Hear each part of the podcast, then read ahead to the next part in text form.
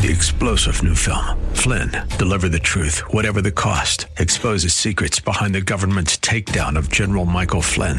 Flynn knew what the intel world had been up to. He ordered the first audit of the use of contractors. This set off alarm bells. He told the truth. He was the most dangerous person for Donald Trump to hire. They had to get rid of Flynn.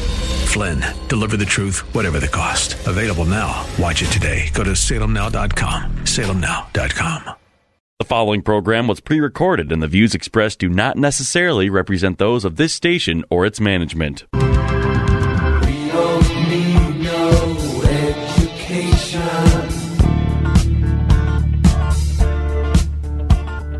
We don't need no thoughts control. Get ready to take notes because school is now in session.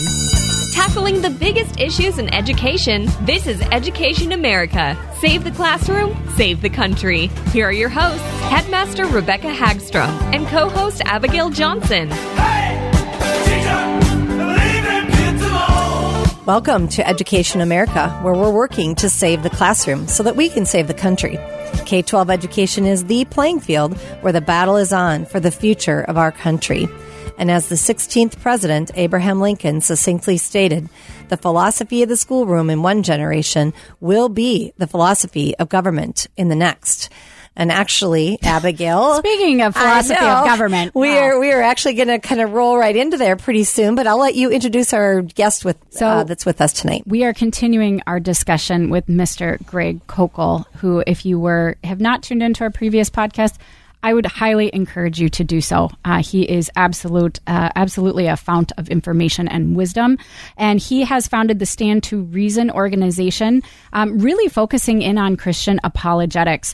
Because the best part about Christianity is that it is based on facts and reason. And Mr. Koukl brings forth that so very well. Thank you so much for joining us again, Greg. Oh, I- I'm really looking forward to our session. I'm still wound up from our last talk, so Right. let's rock and roll. Well, we're not going to calm down anytime soon. So, All right. Oh, go ahead. So, as I mentioned in the last show, um, Mr. Koukl has some fantastic, fantastic lectures that you can listen to. And again, if you have young kids, I want to encourage you. They are short. These really are very manageable. You can do them in under 10 minutes. And I came away with copious notes um, from them. I learned a lot. But one of the things that I didn't, I really didn't know that I had never heard before is that, uh, Greg, you brought up that there is actually a tie between relativism and communism. And on this show, we've had a lot of fantastic guests um, discussing the need to be more aware about communism and how a lot of the that type of thinking has been creeping into our culture. So I'd love for you to Right. expound on that just a little bit.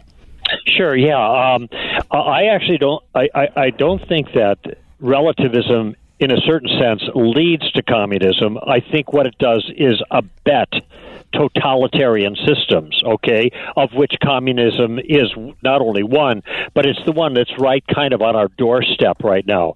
Uh, Marxist thinking is very popular in the West and really popular here in our culture right now, especially with the young crowd in the academy and virtually all of the doorkeepers of information in our culture. So we're getting fed a steady stream of these concepts, even though they're not characterized as Marxist or something like that. They come in in different forms.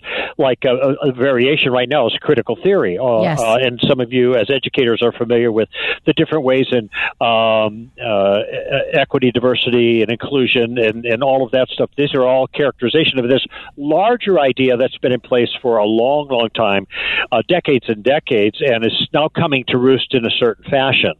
And here is the way um, I think relativism plays into the hands of collectivists, because collectivists are totalitarian. That means they've got they're, they're stateists, so to speak. This is the this was I'm, I'm thinking of uh, uh, the the classic fascist uh, approach: everything in the state, nothing outside of the state, nothing against the state. Okay, that's Italian fascism, for example, but it is characteristic of all collectivist, statist totalitarianism. You can't oppose these people Mm-hmm. Okay. Well, well, what happens when you oppose them? Well, you can't open up your mouth because then you're going to get punished. All right. Well, how mm-hmm. does that happen? I'll tell you how it happens. It happens little by little by little by little. Okay. So we talked last year. I'm sorry, last session about, about the definition of relativism.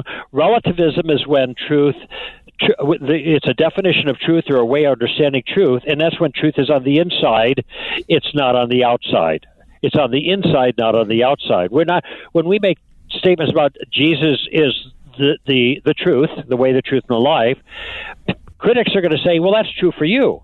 That's your belief," but that doesn't mean he actually is in the world, in reality, that's just your view. When we say abortion is wrong, somebody says, well, that's just wrong for you. It's not wrong for me. Okay. Now, notice, by the way, when relativism gets a foothold into uh, statements about ethical issues or religious issues, it is a means of silencing people from advancing their view. Okay. Yes. Basically, relativists say, you know, essentially, sometimes they do it nicely, sometimes not so nicely, but they're saying, shut up. Yep. Quit telling me what I'm supposed to believe. Just let me, I have my views, you have yours, and not, they're not true. Okay, so now what that means is it's silencing opposition. Okay, now this is a main tool of leftist totalitarians. They silence opposition. Now they do it different ways, and sometimes they do it in a in a uh, a noble sounding way. Okay, so they're saying, "Oh, you guys are trying to force your morality on me," or they'll say, "You're being intolerant." Oh, Yep. you're being bigoted.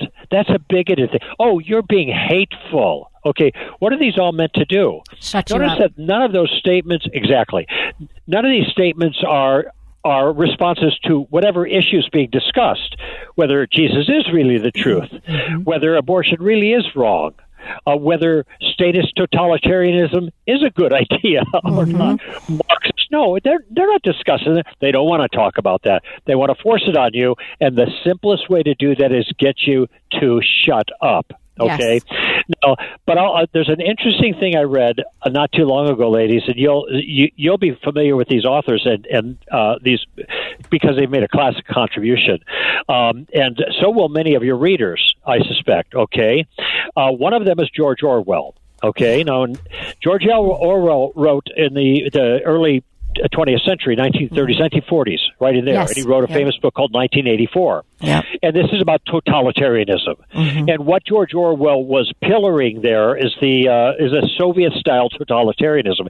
Curiously, he was a socialist, but he was not a collectivist.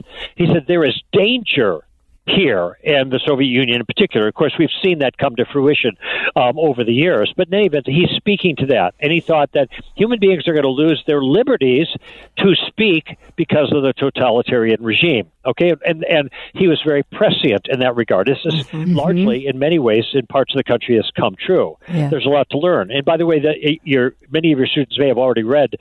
Animal Farm, which he mm-hmm. also authored, which mm-hmm. kind of makes the same uh, point, but in an allegorical form.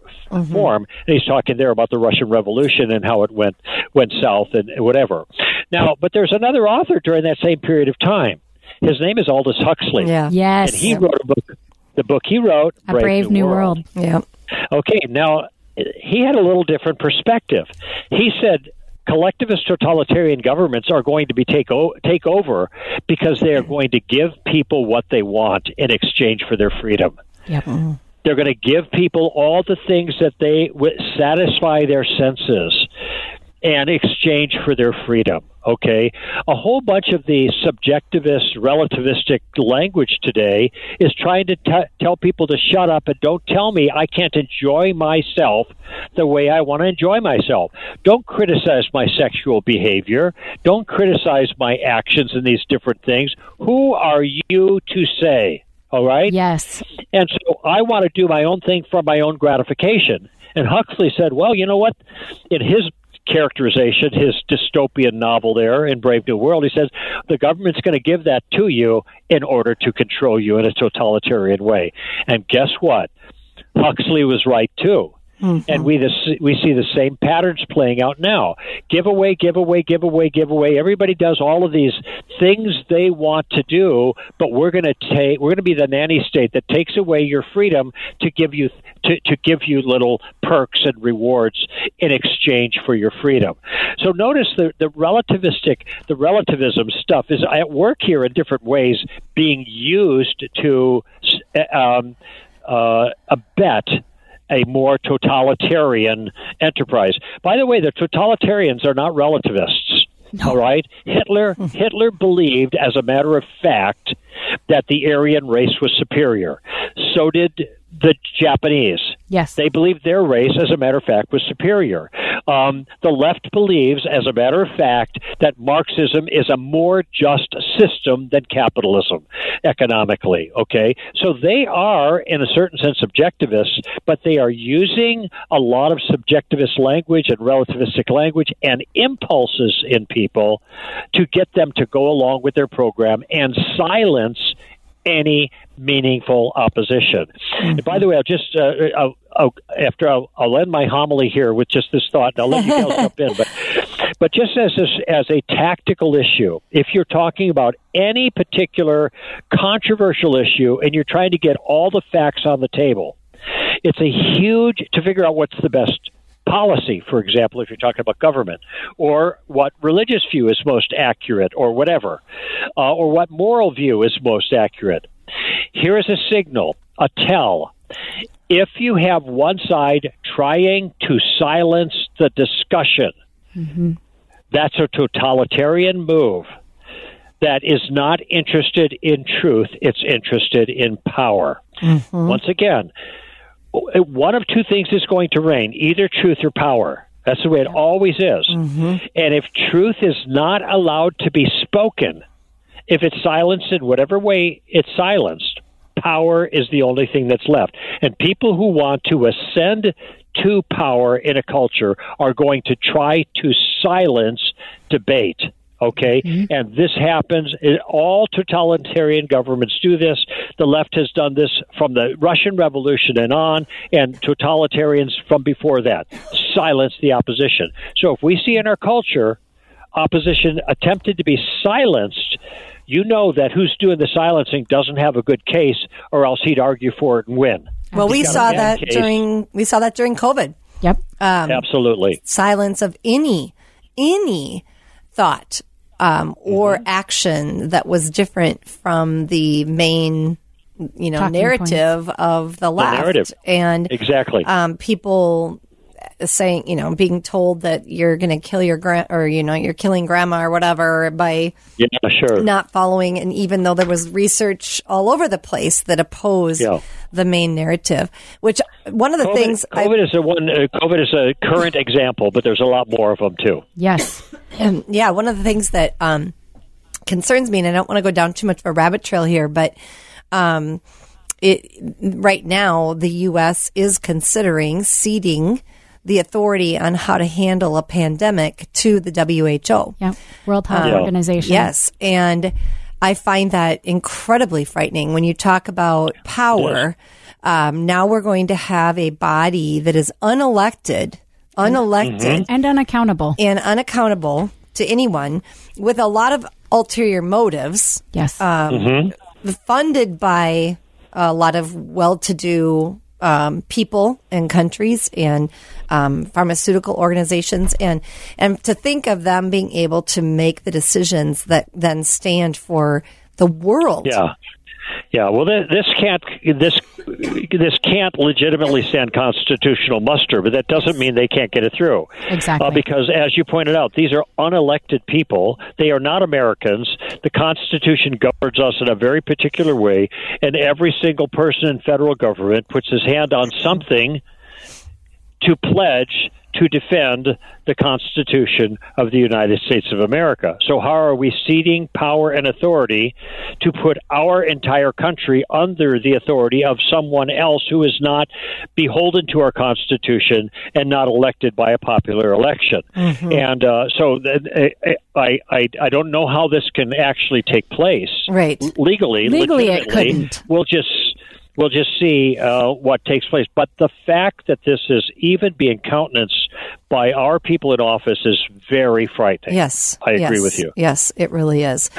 Um, oh, go ahead, Abigail. I can tell you were about to say Oh, something. I, I have like eight, 80 different things I want to say at all times um, in this particular interview. I'm so sorry for the listeners. This one's really just for me. So too Well, bad. Uh, similar to we were talking about you just do you um, one of the questions that we hear people say is who are you to judge me?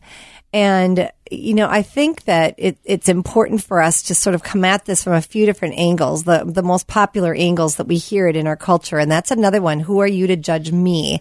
What's the problem with that question Well, let me just give you a quick response that I would give, um, and, and it, it embodies the problem. And I'll cash it out a little bit, but my response is, "Who are you to take exception?" i love that yeah Okay, now the reason I'm saying this, for some of them might have missed that.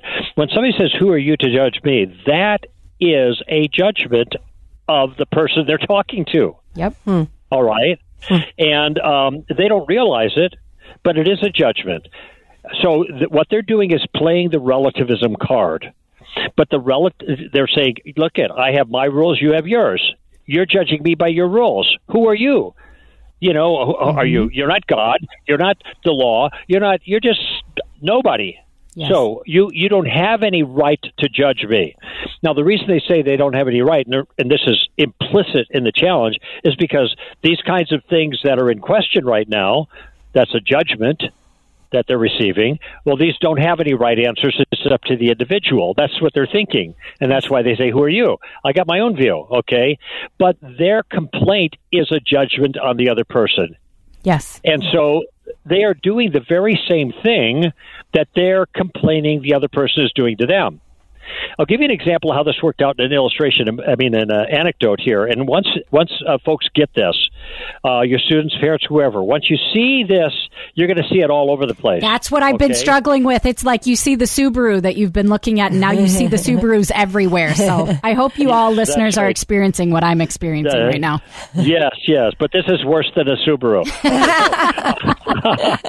so here we got. Here, I, I was being. Uh, um, I, I was having physical therapy done. Actually, this illustration is in the relativism book. The anecdote is, I was having physical therapy uh, done by a guy named Gil, and Gil and I were talking about spiritual things while he's doing physical therapy on me, and he asked me uh, about a controversial ethical issue, and I give my candid opinion about it. I'm not berating anybody, but I just and he said, you know, you Christians are a lot of times really nice, but sometimes you start getting judgmental. Okay, now of course that's that's the complaint we're talking about, right? Now I knew he just made a mistake, but I was I wanted to uh, I, I I wanted to have a little bit more solid ground to stand on in this. So I asked him.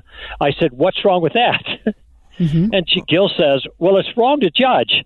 That's what he says. So now I got it. It's right out Ah, there. there you go. Yeah. Now, of course, what is that? That is a judgment. Yes. And so what I said, and, and notice tactically, I'm using questions here, and I'm a big favor of using questions. I, I've written two books on it.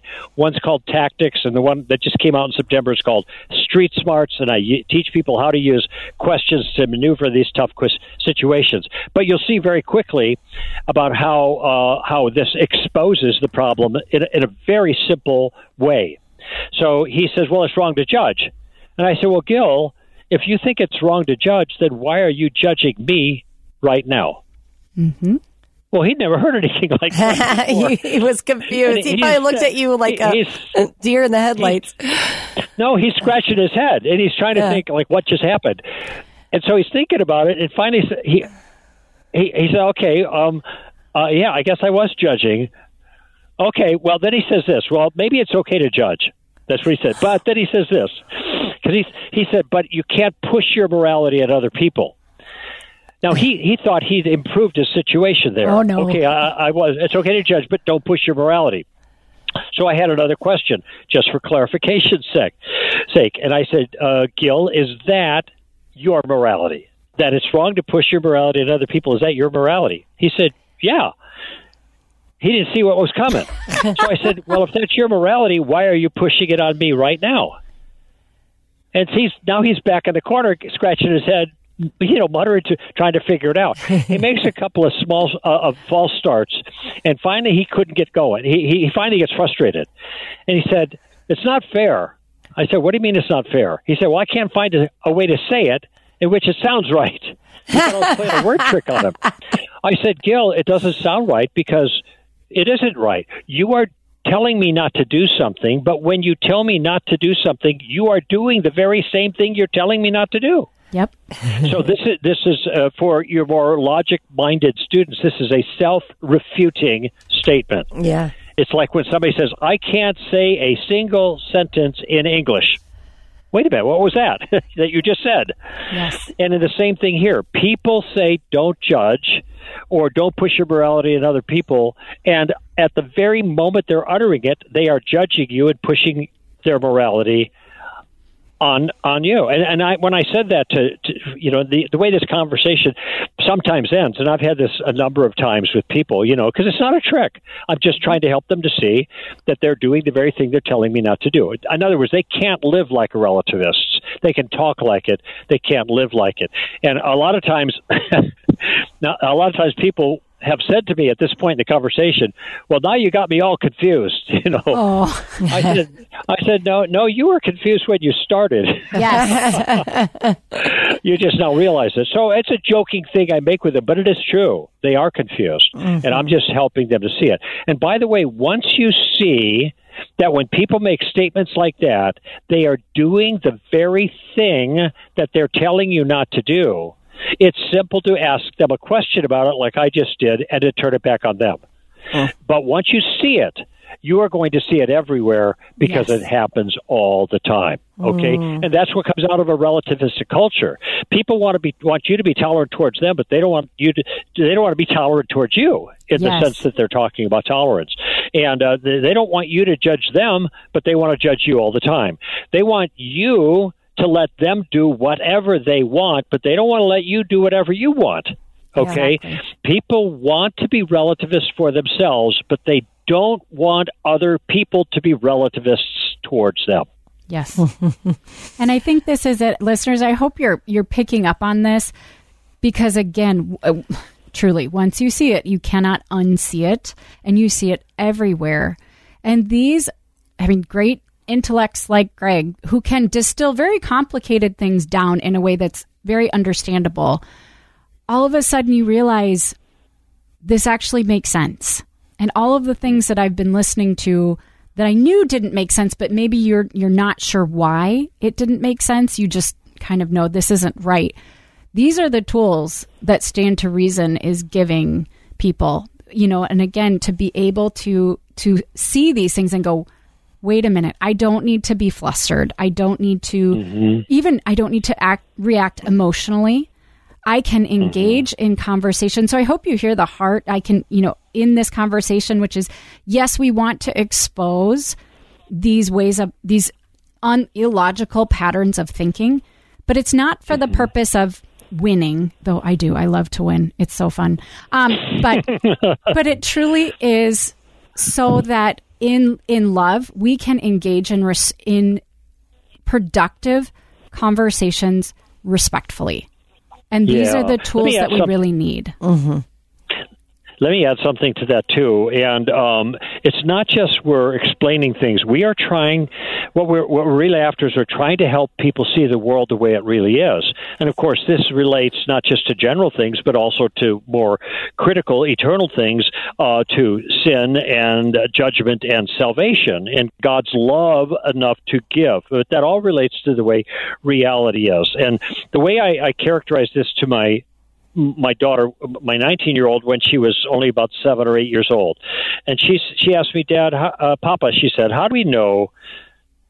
How do we know that God is true? That's the way she put it. You know, she she she she kind of had the content of stuff, and she was believing it, but she she wanted to know why she should believe it. Okay, so now I got to think about this, and though I do this with audiences and all that, that's my what I do for a living. At the same time, now I'm talking to my eight year old. I got to put it in language she could understand. And then this line came to my mind, and I offered it to her. And I, and I think it really captures what Stand to Reason does and what we ought to be to the rest of the world uh, as we represent um, Stand to Reason. I said the reason that we believe God is true. honey, is because he's the best explanation for the way things are. Mm-hmm. The reason that we believe he's true, and, and broadly the, the, the Christian worldview is true, is because it's the best explanation for the way things are. Why do people feel guilty? Because they are guilty. That's why they feel guilty. Why do we believe in right and wrong? Because there is a right and wrong, even when we try to avoid that. You know, uh, why do we believe that there's evil in the world? Because there is evil in the world. Mm-hmm. I mean, all of that fits into the Christian story. You know, why, why do we talk about Mother Nature? Because it looks like somebody designed nature, and so we mm-hmm. and we call her mother instead of father. Yeah. But this all fits perfectly in with our worldview. It's Christianity taken as a, a written large from beginning to end, in the beginning, God to the very end, makes the best sense of the world that we experience. It's the best explanation for the way things are. That's why we say it's true.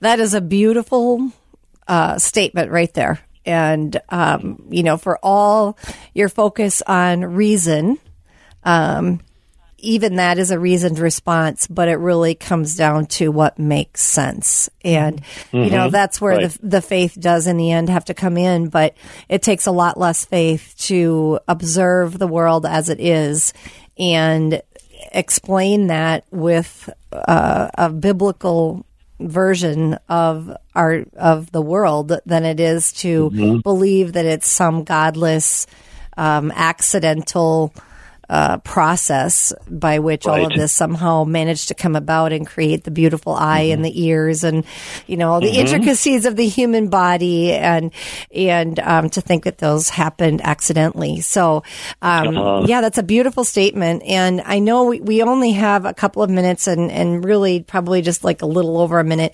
Could you just quickly share what you would see as being the fatal flaws of moral relativism? There's probably a lot, but do you have one that you really want to talk about quickly? Sure, yeah, uh, very briefly. And uh, uh, if relativism is true, there is no problem of evil.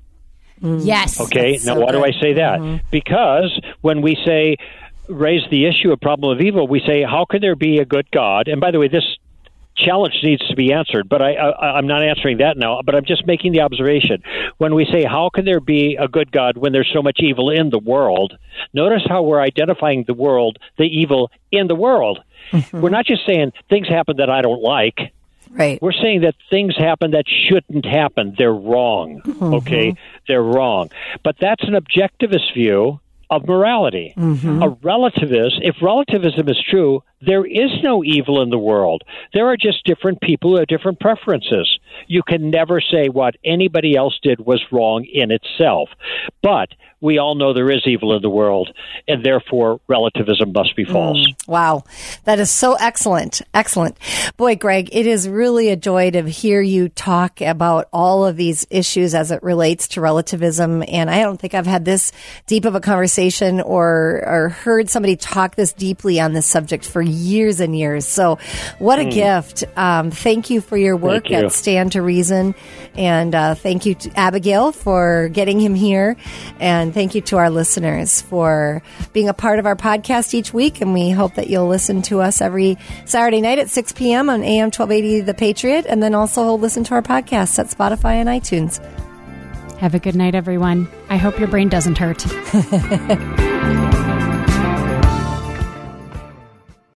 Three star general Michael J. Flynn, head of the Pentagon Intelligence Agency, knew all the government's dirty secrets. He was one of the most respected generals in the military. Flynn knew what the intel world had been up to. He understood its funding. He ordered the first audit of the use of contractors. This set off alarm bells.